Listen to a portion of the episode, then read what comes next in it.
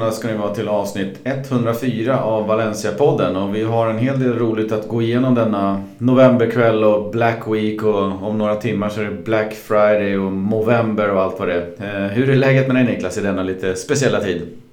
Ja, men det, är väldigt, det är väldigt hektiskt denna veckan. Jag jobbar ju också på bolag som är ganska insyltade i hela e-handeln. Eh, och den går ganska så varm nu när eh, Teglera ja, jag tänkte... att all julhandel och all Black Week shopping ska ske på nätet. Så att det, det är ganska röda dagar där. Det är ganska häftigt att följa också. Ja. Jag tycker det är väldigt kul att du, att du är tillbaka i podden också. Vi har haft många, många oroliga röster där ute vad har hänt med, vad har hänt med Marcus? Vad har hänt med Timo? När kommer han tillbaka? Så det är skönt att vi, att, att vi kan lugna alla, alla de där ute och ha dig tillbaka igen. Ja, jag har varit petad, petad ett par månader här nu fått kämpa lite på, på fysiken. Nej då. Mm. Eh, det är jättekul att vara tillbaka. Jag var faktiskt inne på, på din sida tänkte jag säga och klickade lite häromdagen och då, slog det mig att jäklar vad det var trafik på den här sidan den här veckan. Och speciellt på fredagar ja. kanske. Ja precis. Nej, det blir lite... Eh, vaka ikväll när det slår ja. över tolvslaget för att se, uh, se vad som händer. Ni sitter på banken och garvar sen hela veckan. ja men det är härligt. Eh, det är inte bara skratt och glada miner så här eh, den 26 november. För igår nämligen så gick ju allas vår Diego Armando Maradona bort. Vi tänkte väl bara lite kort beröra det. Hur, hur tog du nyheten? Alltså å ena sidan så är det ju, alltså alla vet ju också vilket eh, liv Maradona har levt utanför fotbollsplanen. Så det är väl mm. liksom så. När, när det nu väl kommer ett sånt här besked så å ena sidan kan man väl säga att det inte är så förvånande kanske liksom att han, att han inte...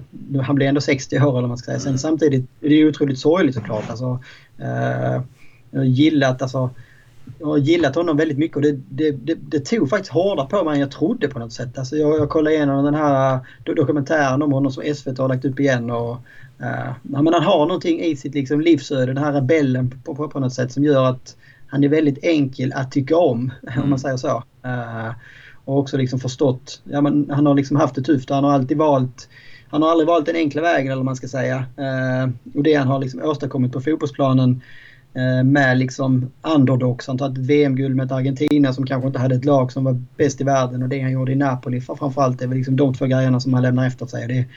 Det, på många sätt är, är han väl fortfarande den största genom tiderna för mig faktiskt med det, det, det han gjorde och med de lag han gjorde och hur mycket liksom han betydde för, för sina lag på något vis. Ja, jag kan instämma också. Jag, eh, det kom lite som en blixt från klarblå för mig igår kväll. Liksom, vad fan är det som har hänt? Maradona har gått bort liksom.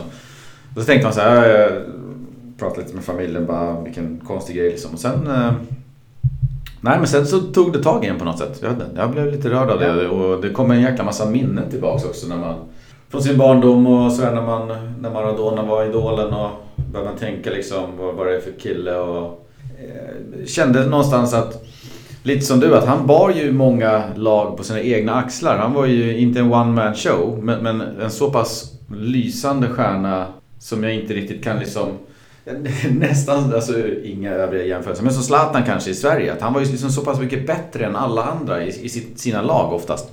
I en tid där det ändå fanns en del världsstjärnor och så. Så han, han var, jag tyckte han var väldigt unik i, i, i det och att han var liksom på riktigt på alla sätt folkets lirare. Det finns ju inte många städer och sådär där han har varit och verkat där, där de inte älskar honom eh, fullt ut.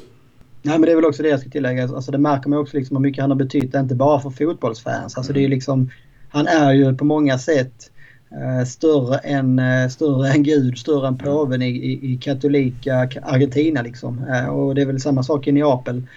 Det var ju liksom...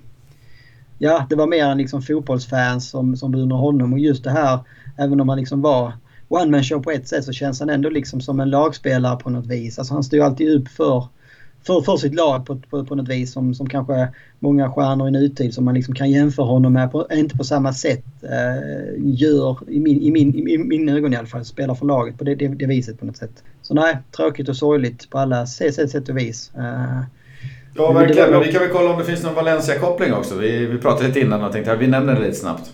Ja, precis. Nej, men vi hade ju Eh, både eh, officiella Valencia-kanaler la upp en bild på Maradona i en Valencia-tröja och det fanns även en annan bild som cirkulerade med Maradona i en Argentina-tröja och Kempes i en Valencia-tröja. Bland annat jag själv la upp den bilden. Eh, och det kan väl vara så lite intressant kanske att veta både så varför Maradona är i en Valencia-tröja och varför mötte Argentina Valencia. Mm. och det, de här bilderna är, är från samma tillfälle kan man säga. och det var 1979 när Valencia mötte Argentinas U21-landslag. Så Maradona var ju 19 vid tillfället och var liksom redan då en stor stjärna och framförallt i det där U21-laget såklart. Eh, och Kempes var ju vid den tiden kanske den, liksom, den stora eh, argentinska anfallaren på något vis. Så det var ju lite, lite så tronarvingen eh, på något sätt eh, som, som tog en bild tillsammans där. Eh, så att så, så hänger den historien ihop. Det var inte liksom krångligare än så egentligen. Nej, det är ju fint. Det är ganska härliga. Det är en del svartvita bilder där och så finns det väl någon i färg. Eh, ja. Det ser lite speciellt ut. ser härlig ut Maradona. Sen hade ja. vi väl en liten uh, Payaso Aymar.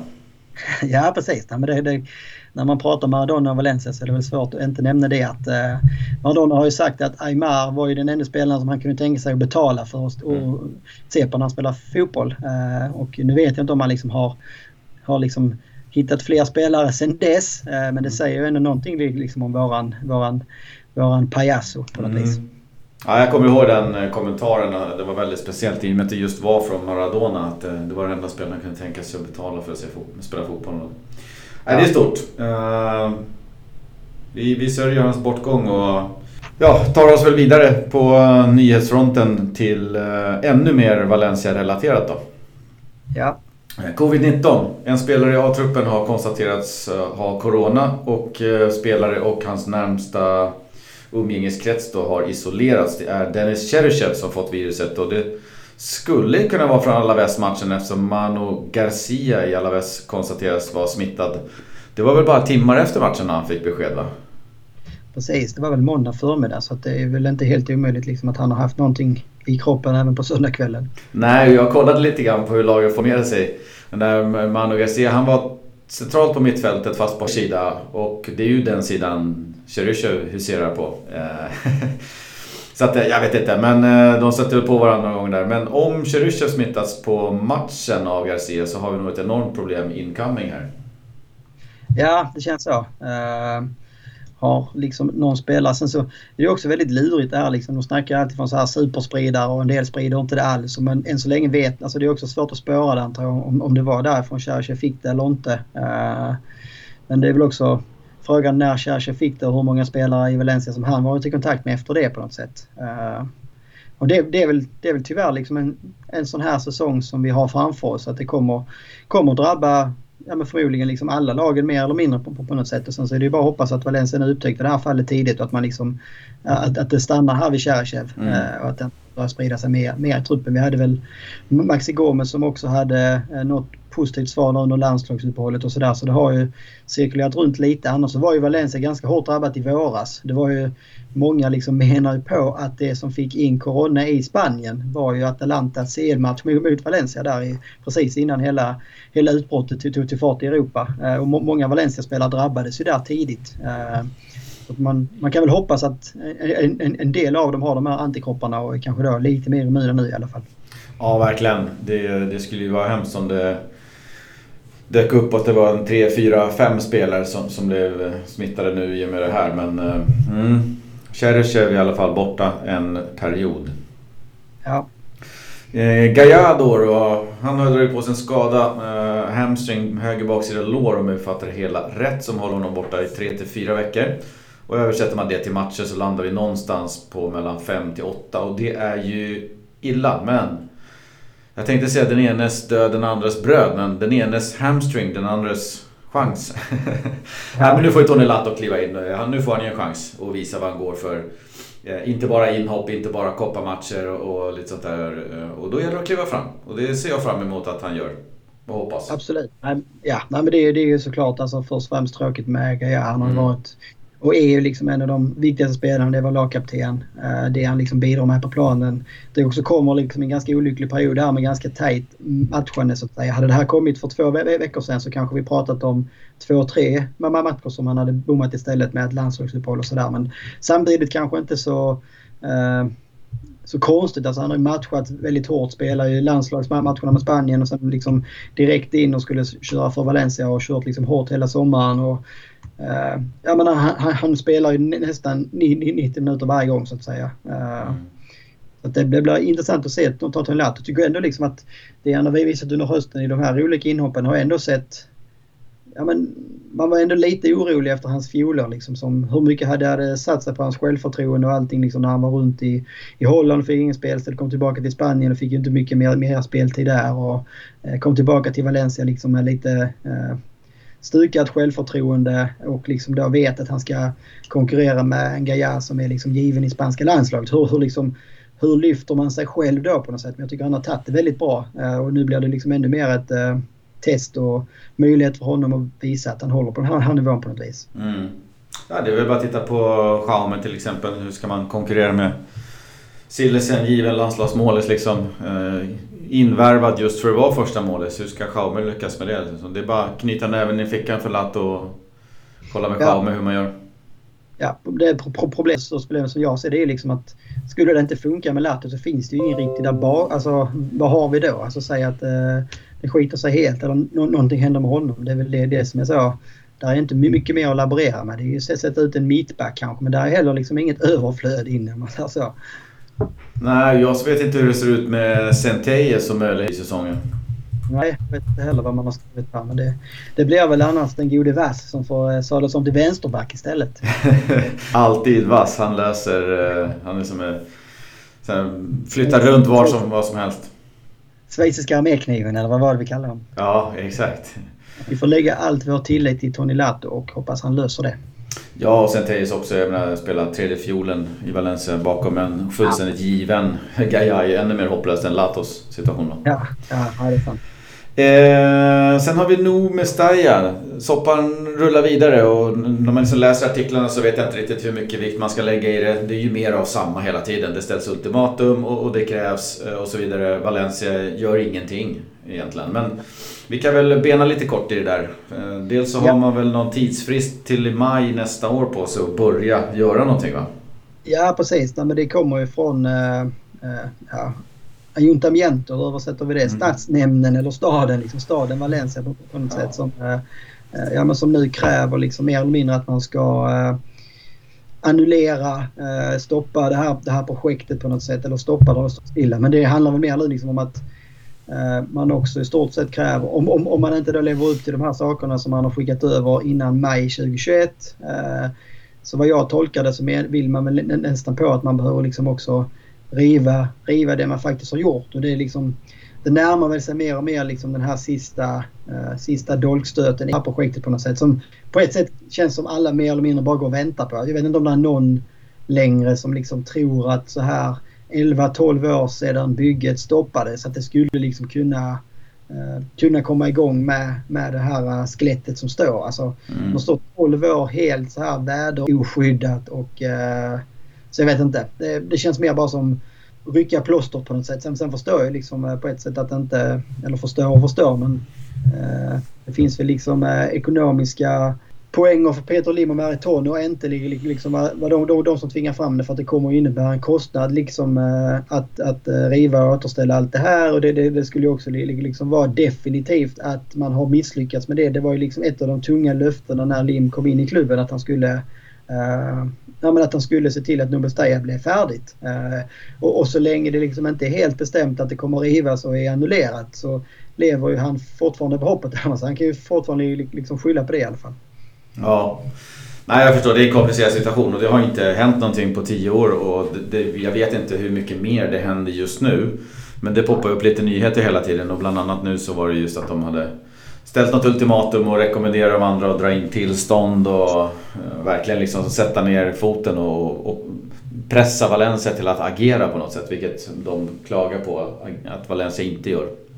Ja, Eh, det var väl det. Vi kan väl gå vidare till eh, eh, aktieägarmöte. General Meeting of Shareholders. Det ska hållas den 11 december då.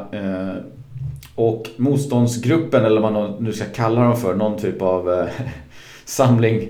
Eh, Libertad VFC, eller VCF. Eh, eldar ju på här nu kring att alla måste delta på mötet och vad jag förstår så ska man bland annat eh, säsongen 1920s böcker då eh, godkännas och stängas och sen så budgeten för 2021 ska klubbas igenom och lite annat smått och gott. Meriton har ju övertygande majoritet av aktierna så de kommer ju att... Eh, besluten då kommer ju gå Meritons väg. Eh, på alla punkter eh, egentligen. Men, men det finns en del saker som är väldigt irriterande här som har rört upp känslor i Valencia-leden. Så jag tänkte vi kan väl bena igenom dem och så ja. får vi väl landa i någonting. Men det här är ju då ett möte för alla aktieägare i Valencia och eh, man har i Valencia har i kommunikationen meddelat att eh, det kommer ske digitalt då, på grund av coronan. Och det kan väl liksom känna att kanske inte är några konstigheter i det egentligen men samtidigt så, så kommer bland annat Levante att hålla sitt möte bara någon dag senare fysiskt om ingenting händer. Så där har det varit lite reaktioner eh, kring det. Skulle man kunna slänga in den här med de där fem aktieägarna i Levante kanske inga problem att träffas fysiskt. Nej. Så kan det vara. Eh, och då, då, sättet det går till på det är att man går in på Valencias hemsida så finns det en länk där där man liksom vidimerar sig själv och anmäler sitt intresse för att delta på det här digitala eventet då, som sker på någon form av... Eh, men Valencia har i sin kommunikation också tagit sig själva rätten att begränsa antalet deltagare på det här digitala mötet av kapacitetsskäl om så skulle behövas. Och det har irriterat folk något så grönjävulskt att liksom att de kan bestämma. Det, det riskerar ju bli lite högljutt av, av, olika anledningar. Vi kan ju gå in på den anledningen varför det riskerar att bli högljutt också. Uh, ja, och, och det, den, mm. den, den, punkten är ju så här. Alltså, det vet man ju att det, det är liksom bara att de skriver så innan. Det, alltså att de tar sig rättigheten att liksom göra det här om det behövs. Mm. Och ingen kommer att bevisa om det behövs eller inte. Men man vet ju att de, de, de kommer att ta sig den mm. rättigheten liksom se till att eh, de personerna som man inte vill ha på mötet kommer av olika skäl eh, få tekniktrubbel den här timmen. Liksom. Ja, de kommer sitta och titta på timglas första timmen. Ja, ja. ja, och sen så, så är det lite så också att för, för, att få delta på det här mötet så har det alla tidigare år eh, krävt att man har nio aktier i Valencia. Vad jag förstår så är de rätt dyra så att nio aktier kan inte översättas till, till 200 spänn liksom, utan det det är ändå nio aktier. Meriton kommer på mötet här nu den 11 december att klubba igenom en ändring till att man i framtiden kommer att krävas att man äger 3598 aktier istället. Vilket är kraftigt reducerar då antalet möjliga deltagare slash röster då. Eh, och eh, det är ju folk vansinniga på. Att eh, det här blir sista, sista gången att många där ute kommer få kunna vara med och göra sin röst hörd. Det blir lite mer ett slutet sällskap nästan framöver. Ja. Och sen ska det tydligen finnas någon eh, årskortsrabatt då, som alla aktieägare har fått på kommande års årskort när de ska köpa det. det ska, den har varit uppe för liksom, uh, cancellering, till att säga att de ska ta bort den här rabatten flera gånger. Men det har funnits folk med lite taktkänsla som har liksom pejlat av känslorna där ute bland, bland fansen som är aktieägare och lyckats avstyra att Meriton klubbar igenom det här. Alltså någon som säger åt dem att nej, trampa inte på den tån för den är infekterad. Alemani bland annat har fått Meriton att skippa det här några år. Men nu finns det ingen sån stark röst kvar. Utan det är Svebaj och Kim och Anil Murti och den som sitter. Det, det, är ett gäng. Så de ska skippa den här rabatten nu då. Och, och det, den ska bort. Och där har du också folk som är väldigt irriterade. Libertad då, VCF, kontrollerar, eller vad man nu ska säga, eh, mer än 1% av Valencias aktier. Det är väl mer så att 1% av alla som har Valencia-aktier har registrerat dem hos Libertad VFC och de får då en röst, så att säga. Så det är försvinnande liten del i det stora sammanhanget, 1%. De eh, siktar väl på att komma upp mot 5% och har stora visioner, men det, det är väldigt svårt att nå deras vision. Men de gör i alla fall någonting och det, det är beundransvärt. Ja, verkligen. Nej, men det är ju liksom... Ja, på alla sätt och vis är ju det här sånt här som diktaturer liksom och Donald Trump håller på med på något sätt. Att ändra reglerna allt eftersom för att liksom ge mer makt åt sig själv på något vis och, och slippa höra kritik mm. eh, på något sätt. Och det är ju det är ju liksom inte så här heller någon eh, att de, att de gör en sån här liten höjning för att det blir för stora möten utan det är liksom fyra, eh, 400 gånger fler aktier som det krävs. Så jag tror jag läste någonstans här genomsnitt aktieinnehavaren eller man ska säga äger mellan 9 till 11 aktier. Eh, det är liksom väldigt få som har mer än de här 3598. Många, många är liksom så här ja, businessmän som kanske inte liksom har något direkt intresse i Valencia utan mer har ärvt eller på något olika sätt. Så det är ju liksom de här, de här rösterna, de här som bryr sig, liksom Valencias hjärta i historia på något sätt. Alla de kommer ju bli uteslutna. Eh, men det är också väldigt häftigt att se den här, eh, jag gillar ju sånt här kollektivt, liksom, att, man, att, att, att man samlar sig och försöker hitta en gemensam röst och att man då ger, eh, vad ska man säga, ger bort sina samlingen med Libertad VCF. Det finns ju något, eh, eh, något initiativ som kallar sig eh, From Torino to Mestalla eller De Torino a Mestalla. Så vi mm. vet inte riktigt om det är samma sak eller det är olika saker men de, de, de, de det är, de här Torino till Mestalla är ju mer någon slags plattform på något sätt som försöker... Eh, så jag tror det hänger ihop på något, något mm. vis. Eh, de, de försöker också liksom samla ihop majoriteten av Valencia-grupper. Nu har ju även liksom alla de här eh, överhängande Peñas-grupperna har också gått, gått in i det här initiativet. Och, Eh, då har man ju skrivit ett manifest kan man väl säga eh, som man kallar då Crida al Valencianism som är liksom skriket från valencianismen på, på, på, på något sätt. Det är, ett, det är, ett, väldigt långt brev som man har eh, kommunicerat. En del punkter liksom som, som sticker ut här det är liksom att man att man hotar med att, att ta legala åtgärder mot Marathon för man tycker liksom att de har brutit flera saker i, i avtalet som man liksom då... Det fanns ju en del en del löften eller vad man ska säga som Marathon liksom när, när man fick köpa de här aktierna för det var ju liksom från någon slags Valencia Foundation som man köpte aktierna från. Så det, man gick liksom från att vara helt medlemsägda i stort sett mm. till att liksom då till väldigt, väldigt stor del eh, var ägda av en extern ägare på något vis. Och då, då fanns det liksom en del så här löften som man liksom inte, inte fick ändra då och man inte fick ändra i framtiden. Alltså hårda, hårda saker om man ska uttrycka det. Mm. Och de menar då de här, de här grupperingarna på att, eh, att Meriton har brutit flera av dem. Eh, och de har liksom försökt boka möten med, med Anil Morti och med olika intressenter inom Meriton för att liksom få dem att bemöta det här och för liksom få en diskussion om det här eh, utan då att ha fått någon, någon feedback eller svar överhuvudtaget utan snarare liksom blivit behandlade eh, ja, men som skit som de säger själva. De har liksom mm. blivit... Eh, så nu, nu försöker man då samla ihop sig och försöker... Ja, ju, ju, ju fler man är desto starkare röst blir det såklart och förhoppningsvis då att de, de ska kunna ta det här till, till domstol och att det, det är domstolen som på något sätt kommer att få avgöra om det är ett kontrakt, avtalsbrott eller, eh, eller om det bara är ett eh, ska man säga, moraliskt brott. Om man säger så. För det, det är väl liksom alla överens om att det här de gör på generalförsamlingen det är liksom inget olagligt. Sen så är det ju väldigt så här etiskt moraliskt i den här delen som, som man mer kan ifrågasätta kanske. Uh, Nej, det verkar ju finnas stöd liksom för alla de här åtgärderna som de gör. Och att dessutom att de är majoritetsägare då, landslide majoritetsägare, så gör att de kan ju välja att klubba igenom de här besluten. Så det är ingen så. Däremot så, så det går ju mer och mer mot en stängd diktatur allting. Alla röster som kan liksom höjas mot dem försöker tystas ner eh, på alla sätt. Ja. Ja, nej, det är ju alltså, ja, nej, men det är ju det är skrämmande också för det blir ju hela tiden värre. Alltså man, mm. man, man tänker ja, det kan inte bli värre men det blir ju... Alltså vi har ju lite grann nästan så på skämt kallat liksom så här diktatur och diktatoriska saker och liksom så Nordkorea skulle vara avundsjuka men de där dåliga skämten är ju verklighet nu. Liksom. Alltså nu är man verkligen inne så här och ändrar stadgar och ändrar regler för att man ska kunna rösta. Så de sätten där liksom de riktiga fansen och Valencia skulle kunna försöka liksom det är ju det sista stället där man kan göra sin röst hörd i liksom någon slags officiella sammanhang på något vis. Mm. Ja, och känslan är ju att världen kanske generellt går mot mer öppenhet om man vill ha insyn och massa liksom visa hur duktig man är och så vidare. Här det går ju ett helt fel håll. De stänger ju bara ner allting. De vill ju bara ha en bad scene kanal ja, som, ja, som talar om för världen hur det funkar. Ja, ja nej, men det är ju liksom det här uh, som är, liksom, är väl ett rent samhällsklimat. Att uh, också så här gå, gå på liksom och anklaga media. Uh, mm. att, att, media hittar på saker. Media är fienden. Alltså det är ju ja, men det är väldigt, väldigt, väldigt tunn is som, som man är ute på. som man liksom inte hade hoppats skulle komma in i, i, i fotbollens värld och ännu mindre i sin egen klubb såklart. Utan det hade gärna fått, fått stanna kvar i... Det är illa nog liksom att det finns i politiker, politikernas värld om man säger så. Men eh, det behövde inte komma in här i alla fall.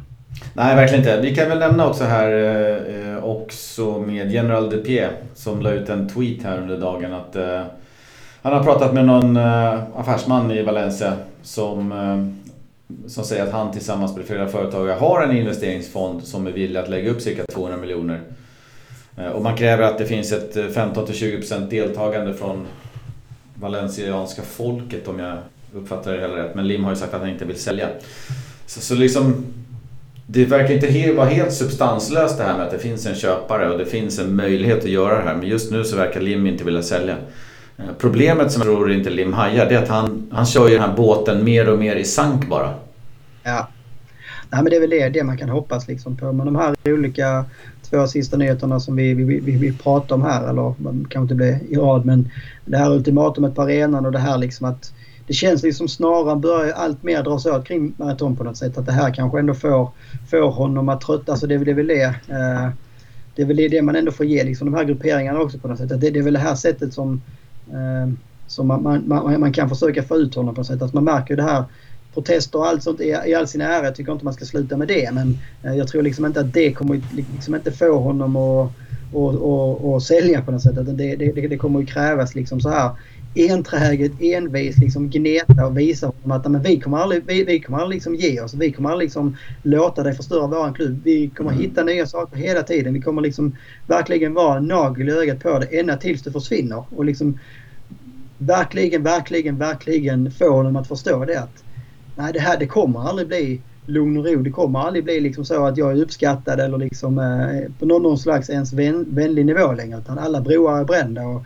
det är liksom det är bara en tidsfråga eh, till han liksom behöver sälja. Och, ja, jag vet inte.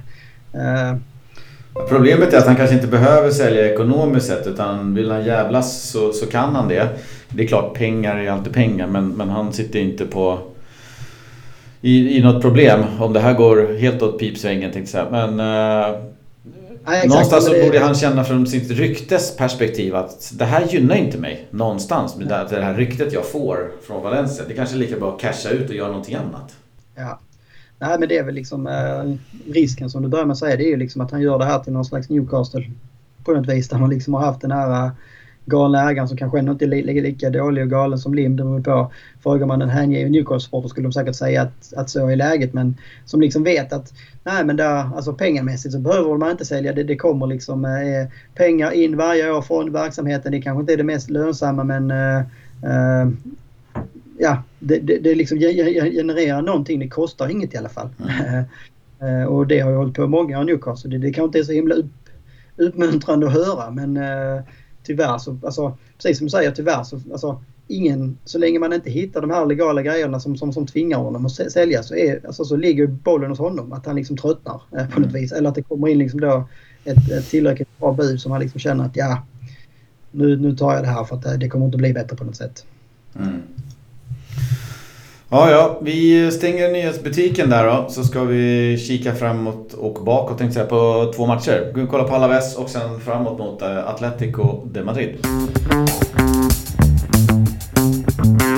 Yes, Alaves Valencia 2-2. Eh, målskyttar hade vi Vallejo och eh, Hugo Guillamon. Och det var en match med två ansikten, eller kanske till och med fler. En första halvlek som var botten och en andra halvlek som var betydligt bättre. Och sen en avslutning som innehöll en, eh, en hel del och jag vet inte vad. Eh, hur känner du kring matchen? Det är väl, säga, lite grann som det varit hela säsongen. Alltså det här med, med två ansikten. Det är väl, är väl liksom en väldigt bra beskrivning på hela hösten egentligen. Eh, ibland, är det, ibland är det en match med två ansikten, ibland är det en vecka med två ansikten. Det var lite så man kände efter för första halvlek. Det var liksom så, ja här kommer vi liksom från en Real Madrid övertygande seger. Uh, nu, ja, nu var vi tillbaka här igen. Uh, mm. Det är ju mm. så det var innan i höst också. Man har gjort liksom, har tagit en, tagit en liksom så här uh, på något sätt imponerande bra seger. Sen matchen efter har det varit så här uselt på något vis. Uh, sen blir man ju liksom då överbevisad i andra halvlek och det är ju mer bara liksom trist på ett sätt. Ja, dels att det liksom så att, att det ska dröja 45 minuter men också att man inte får in för att i andra halvlek man är ju värda man är värd att vinna det här. Alltså, mm. Eh, jag tycker att Valencias andra halvlek är betydligt bättre än Alaves första halvlek om man nu säger att man hade varsin halvlek. Det är väl den genomgripande bilden på något vis. Nej, det som frustrerar mig lite grann också att eh, att man gång på gång kanske kommer ut så här. Eller att det finns skeden i matchen när man liksom ja, mer eller mindre klappar igenom. Eh, vilket irriterar. Ja. Och där måste ju ändå Gracia ha en, en, en del av det hela. Eh, man lyfter ju ofta på hatten för honom och säger att han lyckades vända i paus och han höll ett brandtal och de är stolta över liksom. Ja men samtidigt så var det du som satte matchplanen och motivationen och allting i första halvlek lite grann. Eh, så att, ja, det måste gå att putsa upp det där. Få, få spelarna på tå från början. Ja, nej, men det är väl... Eh, jag håller med. Det är liksom någon slags...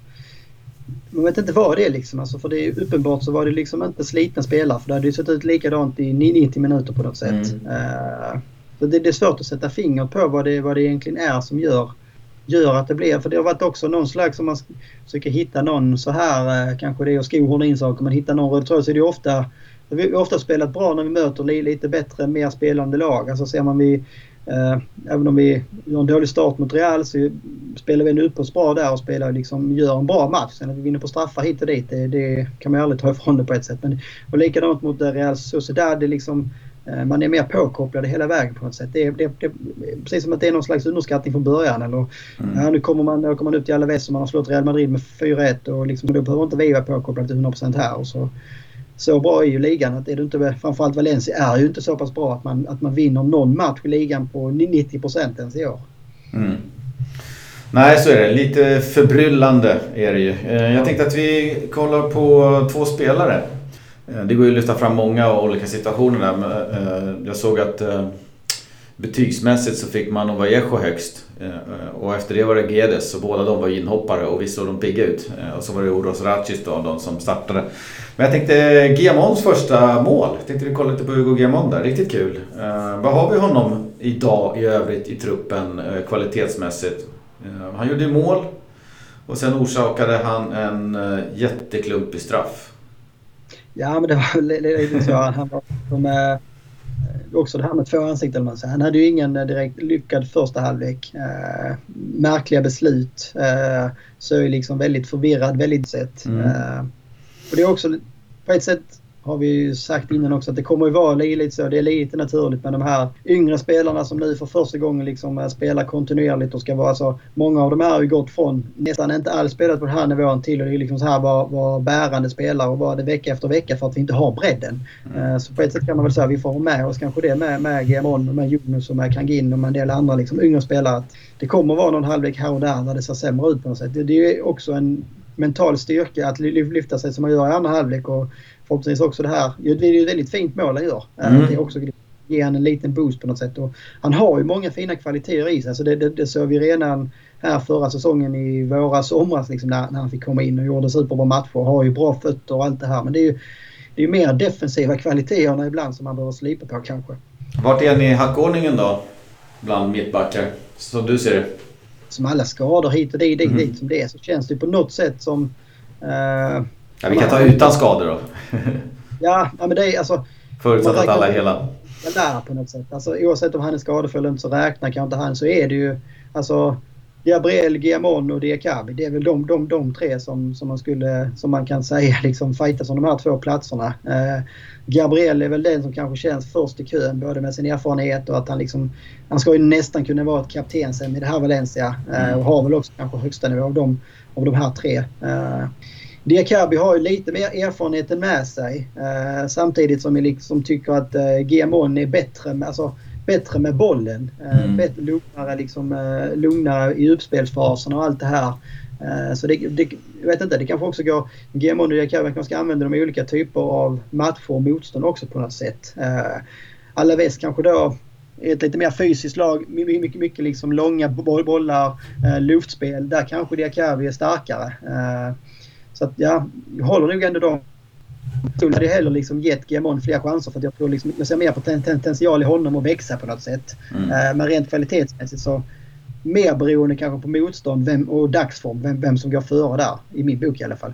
Ja, jag håller med. Jag, jag ser mer hos uh, Giamon, hos uh, några andra. Det är väl att han måste ta fram det. Han måste bli mer uh, jämn i sin nivå. Det är väl det som är lite med unga spelare. Att man är lite hög, hög nivå, man har låg lägsta nivå. Så det gäller att slipa på det där. Och det tror jag att han kommer göra över tid. Så får vi se om han blir en Valencia mittback i flera år eller om han säljs vidare någonstans. Men eh, kul att han fick göra mål.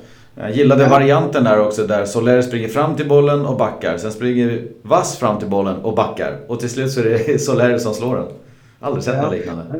Man har gjort mycket och det, är både positivt och negativt. Men man har gjort mycket mål på fasta situationer ja, generellt Valencia känns det som. Mm. Uh, Soler har väl fyra, fem straffmål och det känns som vi gjort en del på hörnor och frisparkar så här. Så att det, om det liksom är ett re resultat av att man, man tryckte hårt på träningarna eller inte. Det, det, det är väldigt skönt att kunna ha det, det, vad ska man säga, det vapnet. När, vi kommer in på det sen när jag ska ta in mina tre saker. Men, uh, får ju liksom inte riktigt igång något anfallsspel, i alla fall inte innan målet. Sen efter målet så öppnar anfallsspelet upp sig och vi börjar skapa chanser på något sätt. Men det är ändå skönt att spelarna måste ändå känna en viss trygghet i det. Att nej, fan, även om vi har en sämre offensiv offensivt så vet vi att vi kan göra mål. Får vi en frispark i bra läge, får vi en hörna, då är vi farliga. Så det, det skapar ju någon, någon slags lugn och trygghet också på något vis.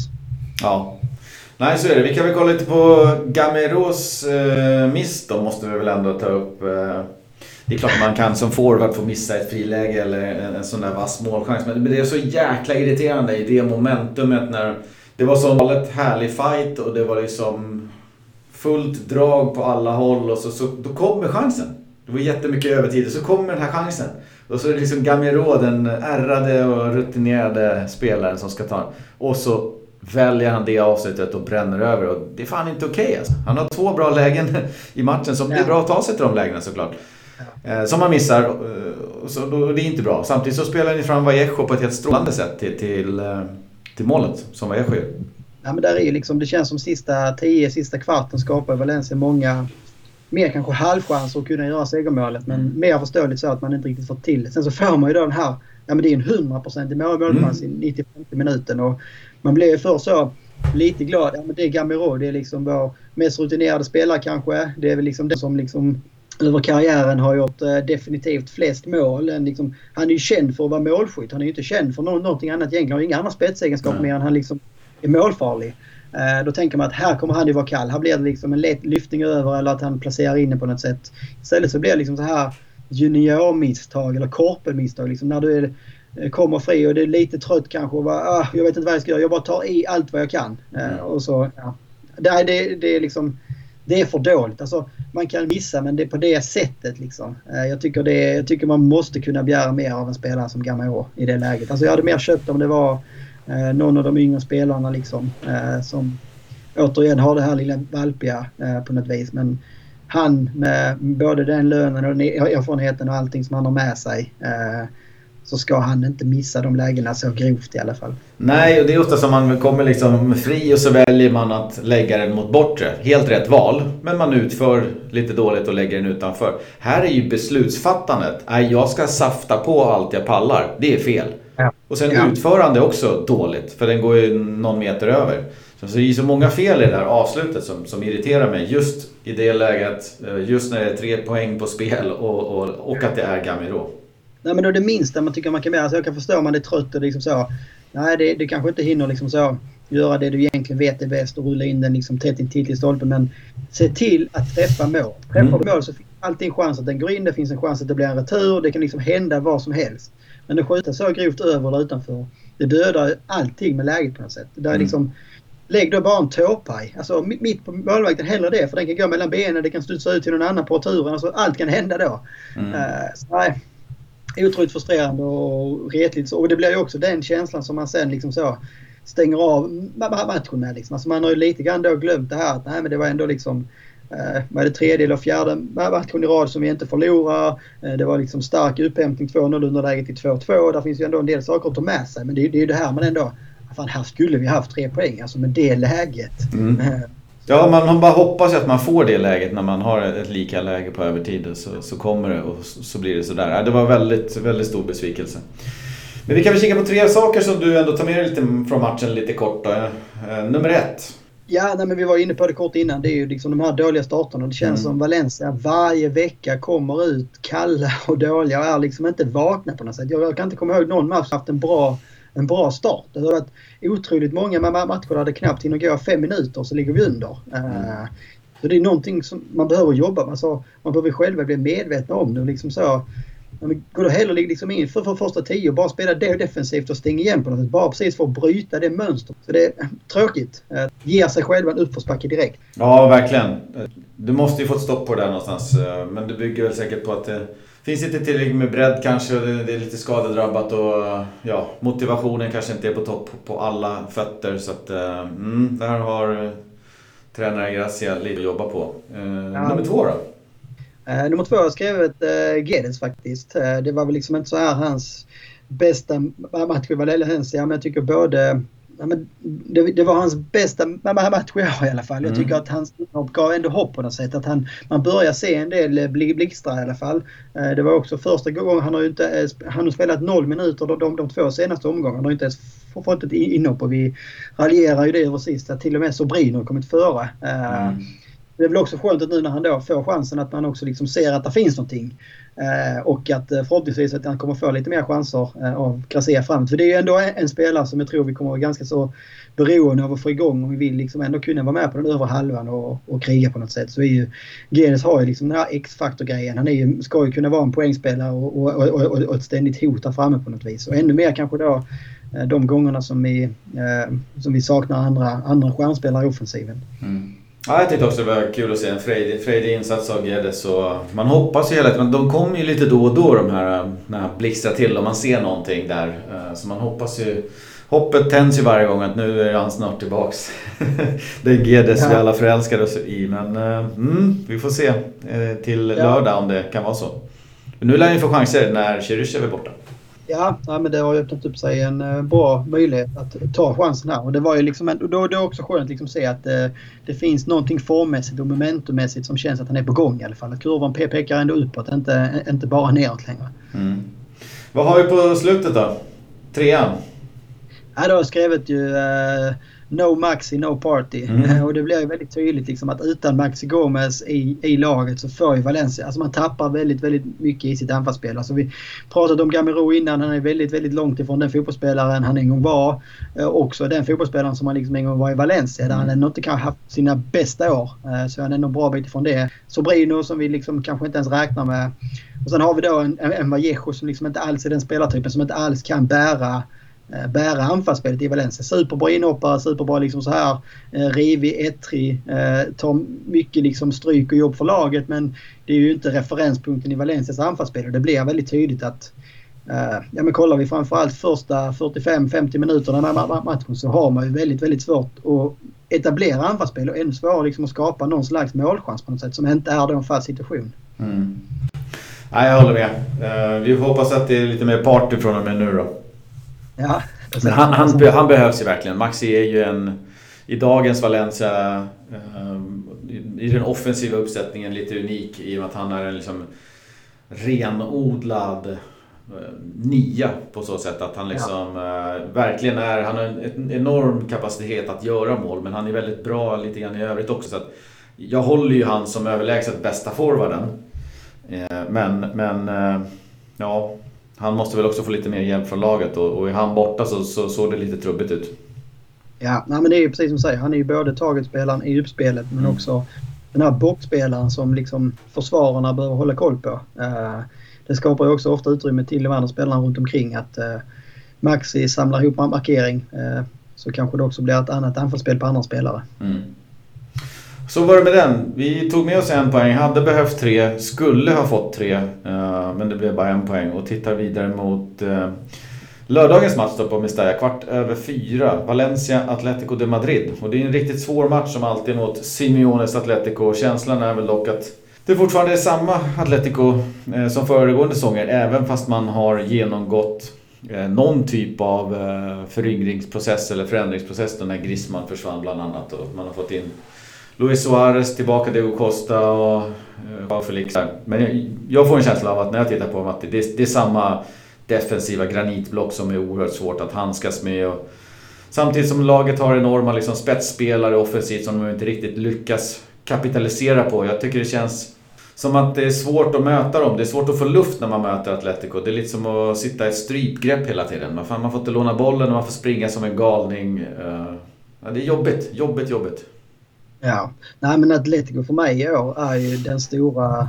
Alltså det, det är det stora titellaget och den liksom... Mm. Det har kommit en uh, rätt så haltande tabell men säg 8-10 omgångar in så finns det ingenting i min bok som egentligen har ändrat den bilden. Uh, det känns som det här är mycket möjligt deras säsong. Eh, både med de liksom förstärkningarna som man har fått här med en Luis Suarez, nu har fått in Kodogby också som jag tror när han väl kommer in kan bli liksom en sista pusselbit för att liksom balansera upp sitt mittfält. Och man hade sen innan ett väldigt, väldigt bra lag som du säger. Liksom. Alltså mm. Det är det, det, det som, eh, har präglat och präglat Simeones lag på, på något sätt samtidigt som ja, man har de här spetsspelarna som kan avgöra med matcherna när det står och väger på något sätt. Och det, ja, man är väl nio poäng före Barca och tror man är tre poäng före Real med en match mindre än dem. Uh, så man har ju redan, redan också skaffat sig liksom det här uh, försprånget i, i, i tabellen på, på, på något vis. Vilket jag tror inte man, man ska underskatta. Att, det är Real och Barca som, som, som ska jaga. Uh, Barca som har liksom stora problem om vi nu ska prata kort, kort om det allt som händer i klubben där och med, eh, med, med Koman och ett Real som inte heller liksom helt verkar harmoniskt i år på något vis och kanske, kanske går mer för Champions League eller någonting, jag vet inte. Eh, nej, nej och kollar man historiskt sett så, så, så här bra chanser som den här säsongen har det inte varit egentligen någon gång jag kan minnas för Atletico att vinna. Nej. Att både Barca och Real känns lite på dekis och inte vet vart de är och riktning och Corona-år utan publik och så vidare. Det känns ju som uppdukat för, för Atletico. Ja, Nej, och kollar man liksom för, för Valencias del så är det väl det känns som de, liksom, sen Simeone kom till Atletico så känns det spontant i min bok som det är liksom Valencias mardrömsmotståndare nummer ett. Alltså mm. vi har ändå kunnat, senaste åren har vi kunnat störa Barca och, och, och, och, Real har vi ofta gjort bra matcher mot. Ibland har vi liksom haft lite os att man liksom bara fått med sig ett kryss kanske på något, på något sent mål eller på någon märklig domslut eller någonting. Men Atletico har ju på något sätt blivit eh, ja, men, ja, våran största... Eh, Kryptonit? Nej. nej, så är det. Vi kan väl eh, konstatera att eh, Atletico också har lite covid avbräck. Bland annat Luis Suarez är isolerad. Jag vet inte, jag tror inte att han är tillbaka. Och sen så har väl Kondogbe då gjort sina första minuter i den madrassrandiga tröjan när han hoppar in mot Barca senast. Eh, så vi får se om han får väl ut mot Valencia. Men vi kan väl kolla lite snabbt kring startelvan då vad vi tror om den. Det blir Gaia ut och antagligen Lato in. Cherry ut, antagligen Guedes in. Hur eh, ser du i övrigt? Nej, jag, jag, tror att alltså, det kollar man också nu. Nu börjar man ändå kunna se lite så här Javi Garcia tänker. Och det var väl det man också kunde ta med sig från alla världsmatcherna. Att han verkar ju gilla kontinuitet och stabilitet på något sätt. Alltså det är väldigt, väldigt få. Eh, det var ju exakt samma startelva mot Alaves som det var mot Real Madrid förutom då eh, Maxi. Eh, Eller Cherry ut ska vi säga, så han var inhoppare senast. Det är det är ju... Nej, Cherry börjar väl? Jo. Ja, precis. Jo, Han satt ja, ja, ja. För att jag tror alltså... Eh, kollar man liksom... Ja, det är väl Gamero kanske då. Eh, startar han igen. Men samtidigt så... Ska vi starta med Vallejo eller ska vi liksom spara honom och ha honom på bänken? Alltså det känns som att han ofta kanske gör bättre med matcher på bänken. Men det är väl, det är väl där spontant jag så ser att det kanske skulle kunna vara någonting. Så är det väl då i anfall. Som Gamero kanske inte gjorde nu är det också lätt, lätt att bara, bara komma ihåg den här missen såklart. Men han gör ju ingen syn på match överlag kanske. Mm. Det är väl, så, så, det känns. Och kanske mot ett... Eh, sen är det klart man kan både säga med Gamero mot Atletico det är liksom hans gamla klubb och han kan kanske liksom eh, vara lite mer uppspelsfasen och kör med en Vallejo så blir det liksom mer att bara ha någon krigare på topp som kan försöka eh, styra i pressspelet. Men annars så ser jag liksom inga stora förändringar i laget mot den, den, den, den startelvan vi hade sist. Mm. Nej, det tror jag också. Det, det, det... Cherisha då är väl kanske ingen startspelare kan jag tycka. Det är väl Gedes mer en startspelare. Men, men den känns ju bra. Ja, jag tycker jag ska fortsätta med Soler och Ratchis på mitten. Eh, backlinjen ja. är väl inte så mycket att röra förutom Gallardo och Solato in. Nej. Nej, det är inte så mycket att göra. Alltså, det är ju Correa som har fått spela lite högerback innan men är in och röra där. Det känns som Vass kanske är lite stabilare bakåt om vi tänker oss att det ändå kommer vara en en tuff match liksom så där vi kanske mer kommer försvara än vi kommer anfalla så känns det som det passar mer med Vers kanske än en Correa som är kanske mer duktig offensivt och kan vara lite fridig där på något sätt. Och, eh, nu, nu, får man ändå förändra på vänsterbacken så då kanske man vill lämna backlinjen i övrigt intakt på något sätt. Så att nej. Cheryshev, Gaia ut, Lato Guedes in, möjligtvis eh, Vallejo in. Ja, det, det, skulle kunna vara för kan, kan, Kangin också för den, den delen att man liksom vill ha eh, kanske då mer, mer en driv Gianni Vallejo eh, bredvid Gamero som kan mer pressa och liksom eh, ha en Kanginli som mer kan komma in och finlira sen eh, som i ett inhopp kanske. Mm. Vi kan ju nämna eh, avslutningsvis att eh, De två senaste matcherna har slutat med kryss. Eh, det har ju andra sidan varit ett helt annat. Valencia senast var det väl med Celades i februari 2-2. Eh, och innan dess var det väl säkert också Celades, eller om det var Marcelino, förra hösten.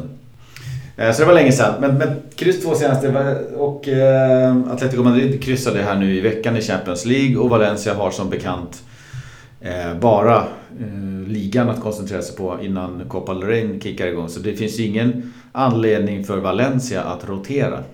Eller nej, spara på någon spelare så att säga. Nej, nej, nej, men det är som du säger, det är liksom en vecka mellan omgångarna här. Det, liksom det, det, det, skulle i så fall vara någon så här riktig underdog-mentalitet att uh, känna att det är inte här vi ska ta, ta poäng på något sätt. Mm. Men det tror jag liksom inte så som spelschemat ser ut framåt och man har liksom inte så, borde inte ha en så sliten trupp heller att man ska känna, känna det redan här och nu på något vis. Mm. Ja, så är det. Vi håller tummarna. Poängen behövs. Valencia är i en prekär situation där man snabbt kan bli indragen i en bottenstrid om det kommer ett par förluster. Eh, men man kan ju också, eller är, eh, inblandad i, striden om eh, Europaplatser då. Men då måste ju segrarna trilla in löpande, annars det... så tappar man ju kontakten. Det var väl det som också var frustrerande efter Alaves. Liksom. Hade vi vunnit där så hade vi varit femma i tabellen. Mm. Det, det, det är så himla tajt där så liksom två poäng till så hade gjort fyra placeringar och liksom var, var femma eller nia. Det är ju ganska stor skillnad. Så jag tror också självförtroendemässigt hade man liksom tagit ut på en femteplats och känt att fan nu är vi verkligen med här uppe på något mm. sätt. Så kanske det också hade gett ett annat eh, eh ja, en annan boost och självförtroende i, i, i truppen inför nu en tuff, tuff match på lördag. Ja, verkligen. Ja, det hade behövts. Eh, nej men då så. Då är avsnitt 104 klart. Så är det. Släpps imorgon Black Friday. Black Friday, halva priset. Jag bara gå in på Acast och podcaster. Nej men vad härligt. Eh, kul att ni lyssnade. Kul att vara tillbaka. Skönt också att eh, vi börjar hitta lite kontinuitet i podden. Mm. Kör lite Avigracia-stil där med kontinuitet och stabilitet. Så vi hoppas att vi ska kunna hitta det här veckovisa igen nu. Fortsätta under hösten och eh, känns som vi har ju liksom en, eh, en, en ganska bra bredd i, i vårt lag också. Mm. Eh, om, någon, om någon är borta eller inte kan så eh, har vi pigga inhoppare som är sugna. Ja, jag har haft några jobbiga, svettiga veckor här nu så nu känns det lite mer ljus på himlen. Jag ska nog kunna ta några veckor framöver. Så vi bör ju kunna få upp några avsnitt här lite löpande. Så häng med oss snälla. Uh, vi tycker det är jättekul. Ja, verkligen. Då så, hasta luego. Hasta luego. Härligt. Då fick vi ihop eh, ett antal. Det var 23 den där sista, så det är nog 50 minuter tror jag. Är du kvar? Valencia, mi escudo y leyenda. Valencia, eres parte de mí. Es un sentimiento y hoy puedo decir, eterno seré junto a ti. Es tu luz, tu señera, bandera y honor los que visten a mi corazón. Tanto tiempo cantando y alzando mi voz, la que escuchas junto a mi afición. Tantos años de historia y jamás cambiará. Del Valencia seré hasta el final. Blanquinegre seré y donde quiera que estés con orgullo te acompañaré. Valencia mi escudo y leyenda. Valencia eres parte de mí. Es un sentimiento y hoy puedo decir eterno seré te quiero Valencia, gritemos bien fuerte Valencia, no hay nada en el mundo que me haga sentir lo mismo que siento por ti, junto a ti. Pasan los años, hoy puedo decir, ganes, pierdas, siempre estaré ahí. Vibra me estalla con cada ocasión, siento eterna ilusión hoy por ti. Cuenta a la gente que es algo especial, ser del Turia nunca cambiará. Fue en Algiros donde un grande nació y contigo me quiero morir. Valencia, mi escudo y leyenda, Valencia eres parte de mí. Es un sentimiento y hoy puedo decir, te quiero Valencia, bien fuerte Valencia, no hay nada en el mundo que me haga sentir lo mismo que siento por ti.